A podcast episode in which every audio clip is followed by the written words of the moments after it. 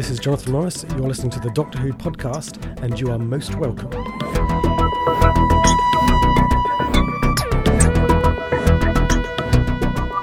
We're here at Big Finish Day. This is Laura and Tony, and we're interviewing Jonathan Morris. Hello, Jonathan. Hello, it's uh, love to be on the Doctor Who podcast.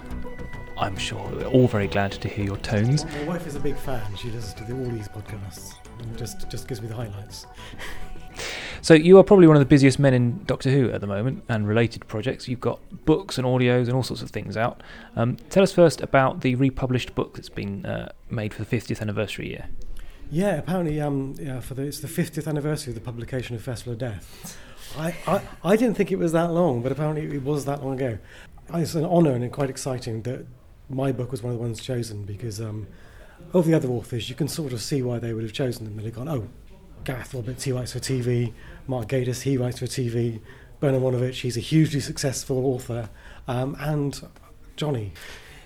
I imagine my name of all of them was the hardest sell to all the bookshops, and it's it's weird because I, I read it for the first time uh, last year because I was writing an introduction, and sort of I spent the first sort of forty pages going, oh God, oh God, please can I just change all of this? Can I can I rewrite this? Because I've hopefully I think I've got better. I think I know what I'm doing a bit more since, and certainly when I was writing the first quarter or so of the book, I was learning how to write a book as I was going along and rewriting and rewriting and taking some bad advice, taking lots of good advice, but taking and so it's not quite me. It's not what I wanted.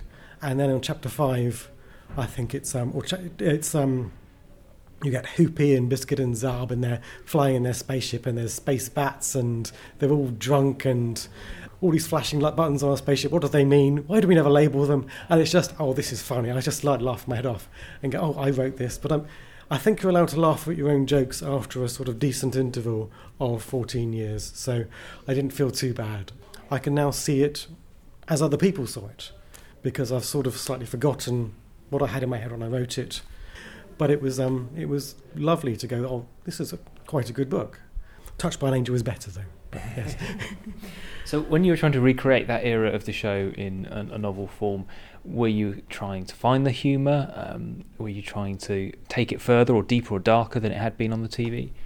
I think certainly with that book, my sort of my main thing was to make it like on TV because I'd really admired the books that Gareth Roberts had done, uh, the um, romance of crime and stuff, and going, oh, I, as a reader, I'd go, I loved the fact that they were, they gave you that feeling of, oh, I've just watched it on TV, but it was a book, and that's what I wanted to do. I think that, which which sounds not very ambitious, but actually it's very difficult to do because you've got to put all those little sort of clues in that spark that sort of part of the imagination.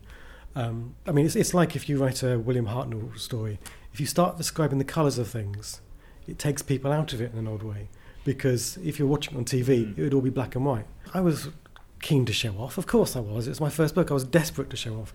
And so it has all this timey-wimey stuff, which this is before the word, the phrases hmm. timey-wimey had ever been uttered. And so starting the story with the doctor discovering his own corpse and then having to travel back in time and then go, oh, everyone still knows who I am, so therefore I've got to travel back in time. And then, oh, I've met a ghost that knows who I am, so I've got to go back even further. And all that sort of stuff going. I loved all that. I loved Back to the Future Part 2. It's one of my favourite films. And because I remember walking home from work because I had a full time job at the time and just puzzling over the oh god, but if he, if that happens in that scene, then oh then that person can't know that. And there were moments when I was going, oh god, I've got to go back ten pages and start again because everything I've said contradicts something which I'm setting up in twenty pages after that, or which contradicts what I said hundred pages ago. I don't recommend it, but obviously I've I've done that again and again. I've, I keep on doing timey-wimey stories because that's a Doctor Who thing. You can you can't tell those sort of stories elsewhere, and it's a lovely, unique thing to Doctor Who. Well, you can't really rewrite the novel. Um, if you were given the opportunity to write it as an audio play, would you do that, and would it be very different? Do you think? Well, you'd, you'd have to get Tom Baker and Lalla Ward. Oh. well, you can do it. You can do it out of separate booths.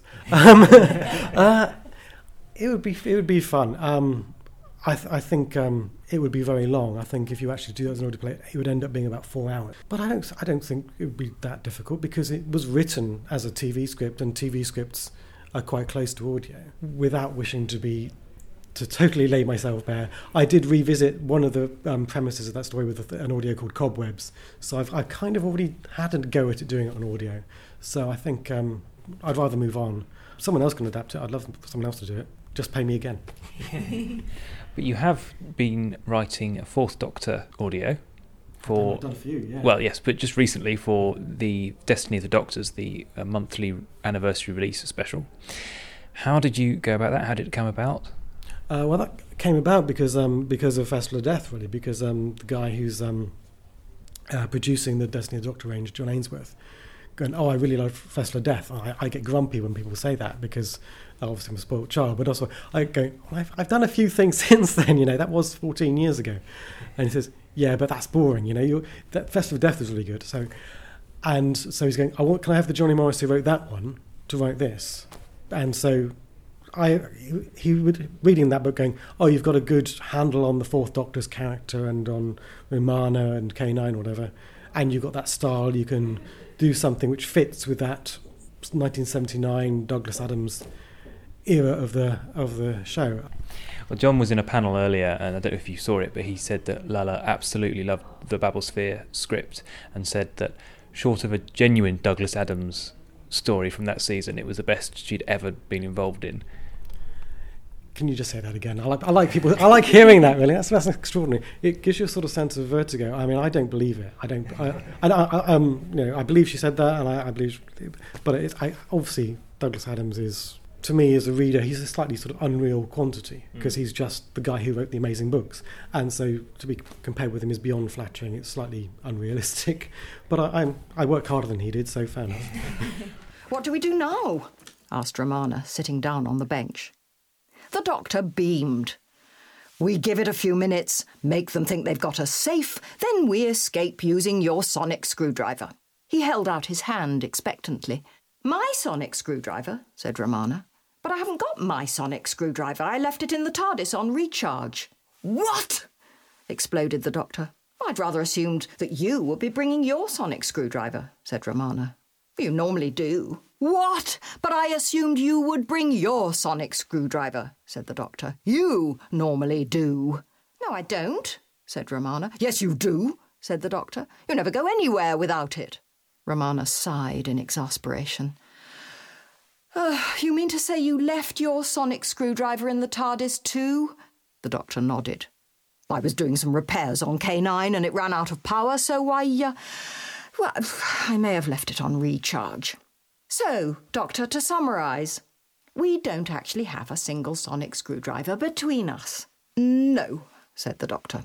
Romana, I think we may have discovered a flaw in my escape plan. Also, Babelsphere um, is a story I'd been hawking around for about four years, really. It was going to be a Tom Baker audio at one point, and um, then it was going to be a comic strip at one point, and a short story at one point, and and people going, well, people go, would say, well, I like it, but could you do something not that? and I'd go, but this is a brilliant story. This is all about Twitter, which is a very new thing. And, and go, no, Twitter was about four years ago. I said, well, that's how long this story has been hanging around. so it's nice to get out of my system. I think it's still topical. I think um, the logical extension of where social networking will lead is still relevant. And it's still funny to have Lalla Ward saying things like um, LOL and OMG. I don't really consciously try to be right like Doug Adams. People say I do even when I'm not trying trying not to because but what I do admire with his work is the amount of intelligence he brings to things. He thinks very, very deeply. He thinks um, he, he sort of um, takes a different, a sideways look, as well, at different things, and it's that idea of that you can take things in our world and give a science fiction twist, which actually sheds light on our world and actually is relevant. Mm. And that's what Babelsphere does. It's um, it's a sort of a look at our society today, but through the sort of filtered through a sort of science fiction comedy version in the f- future. When you're writing for a series where there is an arc like that, what's it like to write with some constraints, or somebody's telling you what part of the story needs to be, and you've got to do the rest of it? one of the hardest things as a writer is just being told, oh, oh go away and write what you want. Uh, it's, it's always nice to have something, a little spark, a little sort of you know, piece of grit inside the oyster that creates the pearl, where you, you got a setting or a monster you have to bring back, it's always nice to have a sort of starting point. It can be fiddly if um, it happens every now and then that it changes while you're writing it. Um, I think uh, when I was doing the Ice Warrior story with Paul McGann, various elements changed as I was writing, and so you get grumpy because you've got to start, you've got to write something again. When you hand over initial script, are, are you happy that it's perfect and that anything then is, is perhaps a detraction from it? I do put a hell of a lot of work in my first drafts. My first drafts are more like 20th drafts because I go firstly because I overwrite massively. I, if I'm I'm writing a five thousand word Doctor Who episode, ideally I'll write a seven and a half thousand word Doctor episode and then go. Okay, I've got enough material. That's great. That's the main first worry out of the way. I now have to cut that down, and you cut it down by going, well, that's not very good. I can lose that. I can lose that. I can lose that, and then it gets down to about six and a half thousand, and then you start having to go, okay, I have to take no prisoners. I have to be really strict and it makes it better. It makes it better. And so my first drafts have already gone through that revision process again and again of me cutting it down until it's you know exactly 5000 words. But then it's always helpful to have other people's points of view. I mean, my wife usually reads them first and just has her first, first comments because she's there and because it's quickest, you know. And then you get notes and do second and third drafts, which is um, it's always fine because there are things um, that you can get away with because in any script, you go, oh, that's a bit weak, or that bit doesn't quite make as much sense as it could, or I, I, I could explain that, but the explanation's really boring, so I'll cut the explanation. And someone else will come back to it and go, oh, that bit doesn't make sense. Could you explain that? And you go, okay, I can, I can. I, I did write the explanation, but obviously it is what I thought wasn't necessary to a reader coming to it fresh is necessary, and so it's always useful in that way. And you've also been taking over Doctor Who magazine, wresting out of Tom Spilsbury's hands for a month. Um, tell us about that project. Uh, well, he asked me. Uh, they're doing a sort of a, a telesnap special for the first Doctor uh, of all these little tiny, tiny, they're like about one centimetre square photographs taken off the TV screen by a chap called John Cura for stories like Marco Polo and the Savages and the Smugglers and the Tenth Planet, which are wonderful little visual relics of those missing episodes. The missing episodes um, um, obsess me and fascinate me because I can't let it go. Why in the archive? It's a total blooming injustice. Um, it's very it's very frustrating as a Doctor Who fan because if you if you like Star Trek, you can go. I'm going to have a Star Trekathon and watch the whole thing from beginning to end, and us Doctor Who fans can't do that, and that's annoying but it's also the, you, what little things we know about those episodes is so tantalizing. We have these little screen grabs, which and the scripts and the audios, and they all they go, "This sounds amazing," and so you want to find out more. You want to get closer to the having had the experience of watching it. So, when the special was being considered, uh, I think some of the telesnaps had been published in DWM years ago, but not necessarily all of them. What was you What were you trying to achieve? Um, well, I wrote introduction. I wrote an introduction to the whole idea of there being missing episodes, which explains why they are missing. General lack of foresight, unfortunately. And going into the various other episodes which are missing, which we don't have telesnaps for, which are, you know, the myth makers and the massacre and so on, where you sort of are you've got you know even less. You don't even know what some of the characters look like. You don't know what some of the sets look like. You um, you know they spent two days doing a film sequence of the uh, final part of the Daleks' Master Plan, but we don't know what shots to use. We don't know whether we're close-ups, anything like that. So you know less there. Um, and for the individual episodes and other stories that where there are telesnaps, to sort of introduce them and go, this is why this story is interesting. This this story is um, underrated because, or so forth. And also to do for the savages and the tenth planet to do the little captions that go along the photos, which means going back to the camera script and the audio and researching it and it's a wonderful thing to do. I, I recommend any Doctor Who fan to get the camera script and the audio and the telesnaps and go through it because if you're reading the camera script at the same time, that is, you know, the camera moves left. These people are in shot. The camera closes up here. It is very, very close to actually having watched it. And having done this, I do sort of feel that I have watched The Savages and The Smugglers and The Tenth Planet because the things I don't know are so small. Um, I mean, uh, there's a thing in Marco Polo which bugs me in, in part four because a door, a, a secret door opens, and the script goes, a secret door opens. Go, but who opens it? How does it open? We know we don't know. It's quite likely if the episode existed, we still wouldn't know. But at the moment, it, it's frustrating that there's no way of knowing at all. Hi, this is Chase Masterson, and you're listening to the Doctor Who podcast. You are most welcome. I have in my possession a device that allows you to create secure subfolders in your brain where you can lock away compromising memories. It was developed as a way of protecting confidential business information by placing a whole day into a memory box. I have a little rule. No one is allowed to hear my name and live.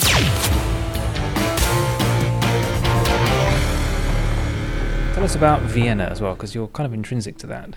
Vienna was um, odd. I, I came up with this character thinking it was corny, and even some of the people reviewing it said, said space female mercenary in leather and kinky boots, whatever. That's so corny, and it's like I can't think of where it's been done really. I, have I've looked, oh I've looked, but um, it, it, doesn't seem to have cropped up that often. So the idea of um, giving her own series is also slightly daunting because she's um, an assassin who's on her own, a, a solitary assassin. So you can, you're the baddie and you don't talk to people, and that's on audio. The, the, you know you want to you want a sidekick. So for the for the memory box, you, you ended up telling the story from the point of view of two policemen. So they've both got something to bounce off. So Vienna always and Vienna has a sort of a, sort of companion in the, in the, in the figure of Norvell Spraggart. So it's all the, a lot of the mechanics of just making sure that all the char- every character has someone else to talk to. And memory box is quite timey wimey as well. Uh, it is. It is. it is. Uh, Shadowheart was quite timey wimey, but um, yes, it's it's looking at how to be timey wimey in different ways because obviously there's no time travel in it, and I don't think time travel would work in the Vienna thing. But you can go if you are affecting people's memories of the past, then you are in effect time traveling. If you if you can go that thing that happened to you ten days ago isn't actually how you remembered it happened a different way. That is a sort of um, a time travel. Yes. Uh, in, in some ways, um, Vienna is such a big bold and over the top character. It was a, a, surprise that she came out of a seventh Doctor story. You feel you feel like you know she would have been a perfect foil for the sixth Doctor, for example. It's got a, the, the Vienna series seems to have uh, a real energy and pace to it that you know you don't always get in more serious dramas, but it's so much fun and more fun because of it. Yeah, I mean the energy and paces I, I largely give Ken Bentley the credit for that because the direction is extraordinary and the sound design is just amazing. I think um, if your listeners haven't heard Vienna Memory Box, it has the best sound design of anything Big Finish has ever done, in my opinion. I was just absolutely blown away by it because um, they're, normally quite good. Obviously, I'm not, I'm not knocking the other stuff, but this was like, wow, this is this is a proper proper full-on movie. In terms of the, the largeness of the character, I, it's a uh, it was just part of the Shadowheart. That was all large characters. That was a big universe. It was you know you had Starbath, who was a very colourful character, and Tab Hold and um, the villain and all these things. You, they needed to be big because it was quite a wide scale story, and so everything needs to be memorable. It's like in Dickens, all the characters are larger than life because you have to be able to remember them 200 pages later. Who would want to write something boring, really? Indeed. And Jago and Litefoot, we've just heard that there's going to be a ninth and tenth series. What's your involvement in all the forthcoming Jago and Litefoot?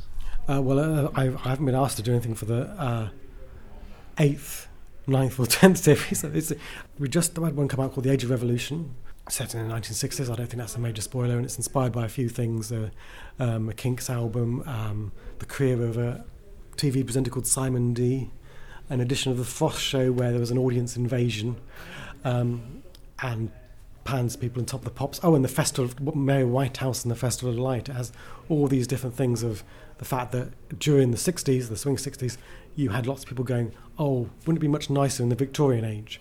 And so you can have Jago and Luther going, no, it wouldn't be much nicer in the Victorian age, it's much nicer in the 60s. Ladies and gentlemen, welcome one and all. My name is Henry Gordon Jago, your master of ceremonies for tonight's show. And what a show we have for you! Coming up later, we have Charlie Perkins and Lord Algie, Guinevere Godiva, and Dachshund Delight.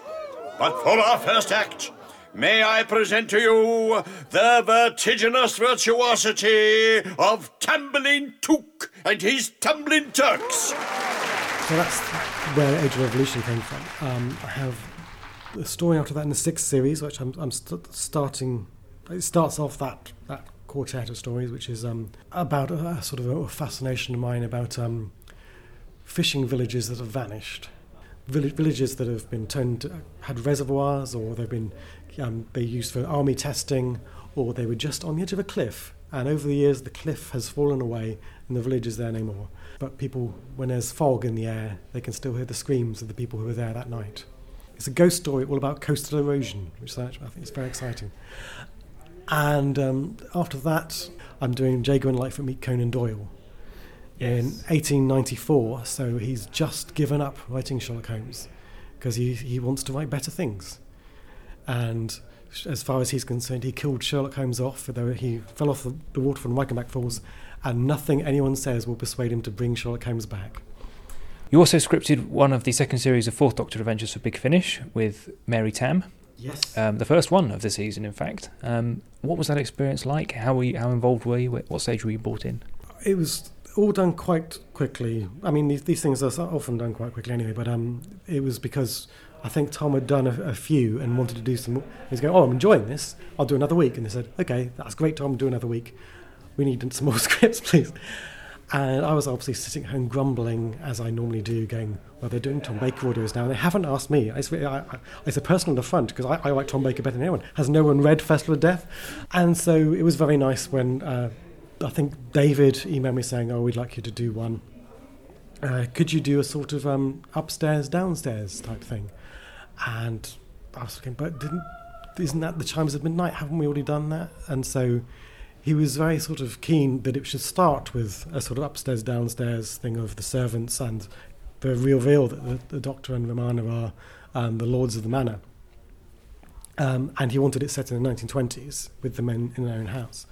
And the 1920s things inspired me because I love P.G. Wodehouse so much to write a Doctor Who story in that style which was a lovely thing to do. But it's a it's a rod throwing back because there's two things that are distinctly Wodehouse, which is the dialogue has to be consistently witty and flow and be beautiful all the time, and without having to be PG Wodehouse at the same time, and also his plots so incredibly intricate, and although you could summarise the Auntie Matter in about one sentence and go, oh, there's an old lady that's actually an alien that's sucking the life out of a young woman their long existence. That's not really what the, that's the plot, but the story is but there's um, Mabel and Reggie, and they're in love, but they don't meet each other, and then they're rushing across the grid and the lawn, and they trips over uh, the cop, and the doctor and Romana are rushing back and forth, and they both think they're solving it single-handed, and they don't meet each other, but nevertheless it all works, and logically from both their points of view, that they think they've done the story without there being another presence. And you've got these little scenes where um, Reggie says to the doctor, "Oh, I came with a girl." And the doctor says, "Don't tell me her name; it doesn't matter." It's all those sort of fast moments, which are very, very difficult to do. But once you've got it, once you've got that story worked out, it just flows beautifully. You did what? I told you. I linked the randomizer to the TARDIS guidance systems and left it on automatic in a low oven. So now the TARDIS is flitting randomly throughout time and space? Yes, until the Black Guardian gets tired of chasing it, and then it will return to us here in London, eventually.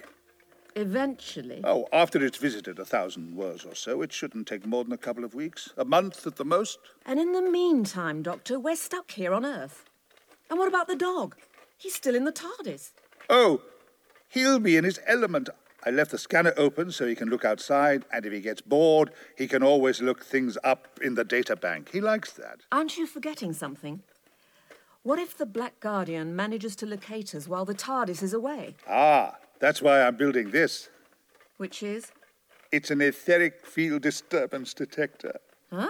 It detects disturbances in the etheric field. Ah. I mean, one of the things with the um, these audios that you try and do differently from television is you try and give the companion far more to do, because um, you watch a Jon Pertwee story and the whole episodes go by without Jo Grant actually uttering a word. I mean, she's in every scene, but she's just sort of listening, and you can't do that on audio. You, you've got these actors who have got you've got the great actors like Louise Jameson or Mary Tamm. You're not going to have them just saying, "What is it, Doctor?" You want to give them a huge chunk of the action, and so with the Auntie Matter, definitely my part of my idea behind it was to give um, Romana a huge, a lot to do, just as much as the Doctor, not necessarily more, but just as much.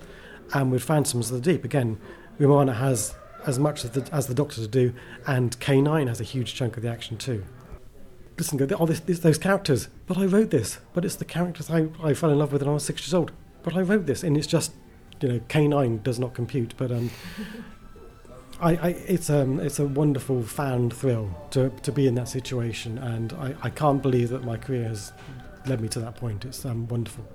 It's fantastic that as a professional writer you're able to get fulfillment from it, but as a fan you're also full of glee about what you're achieving. Oh, um, it's mostly glee, yes. I think 90% glee, 10% fulfillment, because I, I get very glum- grumpy about it as well, but lots and lots of glee. Well, thank you very much indeed for talking to us at the Doctor Who podcast, Jim. Uh, thank you very much. I look forward to listening to myself back and cringing.